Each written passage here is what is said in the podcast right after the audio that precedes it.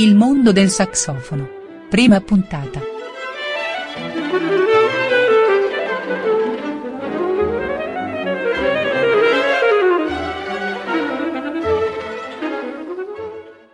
Benvenuti alla prima puntata di Il mondo del sassofono, ciclo di trasmissioni realizzato dalla classe di sassofono del corso di indirizzo musicale dell'Istituto Comprensivo Biella 3.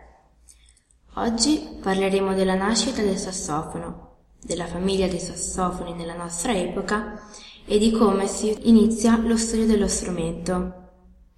Io sono Camilla, in studio con me Esther, Federico e Nicolò, tutti alunni di sassofono. Per cominciare darei la parola a Federico, che ci racconterà qualcosa sulla nascita del sassofono. Il sassofono deriva il proprio nome da quello del costruttore di strumenti musicali che lo inventò, Adolf Sax. Egli arrivò a realizzare il sassofono quasi per caso. Infatti, intorno al 1840, Sax stava cercando di migliorare il clarinetto basso, ma, modifica dopo modifica, a Parigi arrivò alla costruzione di uno strumento completamente nuovo, che il clarinetto basso ereditava la forma piegata degli stemmi e di bocchino ad ancia semplice. A differenza dei clarinetti, però, non aveva il corpo centrale cilindrico, ma tronco conico. Inoltre, invece che di legno, venne costruito interamente in metallo. Dai clarinetti, nati circa 150 anni prima in Germania, i sassofoni imitano anche, diciamo, la struttura familiare, vero Esther? È proprio così.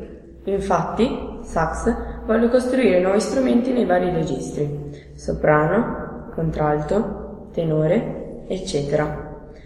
Oltretutto, anche per motivi commerciali, il costruttore progettò due famiglie parallele, una per le bande militari, costituita da saxofoni tagliati in Si bemolle e Mi bemolle, e una per le orchestre, costituita da saxofoni tagliati in Do e in Fa.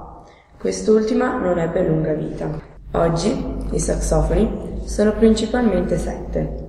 Quello con la voce più acuta è il sopranino. Quello più grave è il contrabbasso. Gli intermedi sono il soprano, il contralto, il tenore, il baritono e il basso. Ovviamente, con tutte queste voci, si può formare un'autentica orchestra di saxofoni. La formazione più consueta, però, è il quartetto di saxofoni, costituito da soprano, contralto, tenore e baritono. La cosa bella è che il modo di muovere le dita e di produrre il suono è uguale in tutti i sassofoni. Quindi, Nicolò, sarebbe possibile cominciare a studiare uno qualsiasi?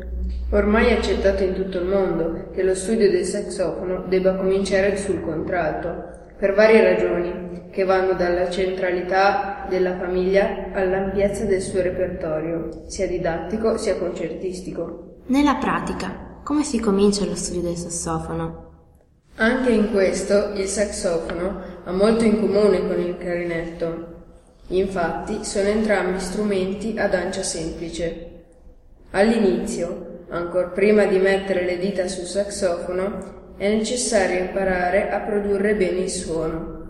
Per farlo dobbiamo sapere come comportarci con l'ancia, che è una linguetta di legno fissa al bocchino. Non possiamo semplicemente soffiare all'interno del bocchino, è necessario imparare a gestire i denti, le labbra e la lingua, e poi il modo di respirare. Almeno, Esther, le ance vanno bene per tutti i sassofoni? No. Ogni saxofono ha la propria ancia, di dimensione specifica. Sette saxofoni, sette tipi di ancia. Inoltre, ogni tipo di ancia può essere di diverse durezze, per adattarsi a diversi esecutori e ai loro bocchini. Ma, Federico, quindi Adolf Sachs è il colpevole, tra virgolette, di tutte queste complicazioni? Non le chiamerei proprio complicazioni, piuttosto caratteristiche peculiari. Comunque, storicamente non possiamo attribuire il colpo a Sax. Egli, di fatto, ha tradotto molte caratteristiche dei clarinetti nelle nuove sonorità dei sassofoni. Bene, cari ascoltatori, allora nessuna complicazione. Nelle prossime puntate, a poco a poco, vi sveleremo i segreti del sassofono. Avete ascoltato Il mondo del sassofono, Prima puntata.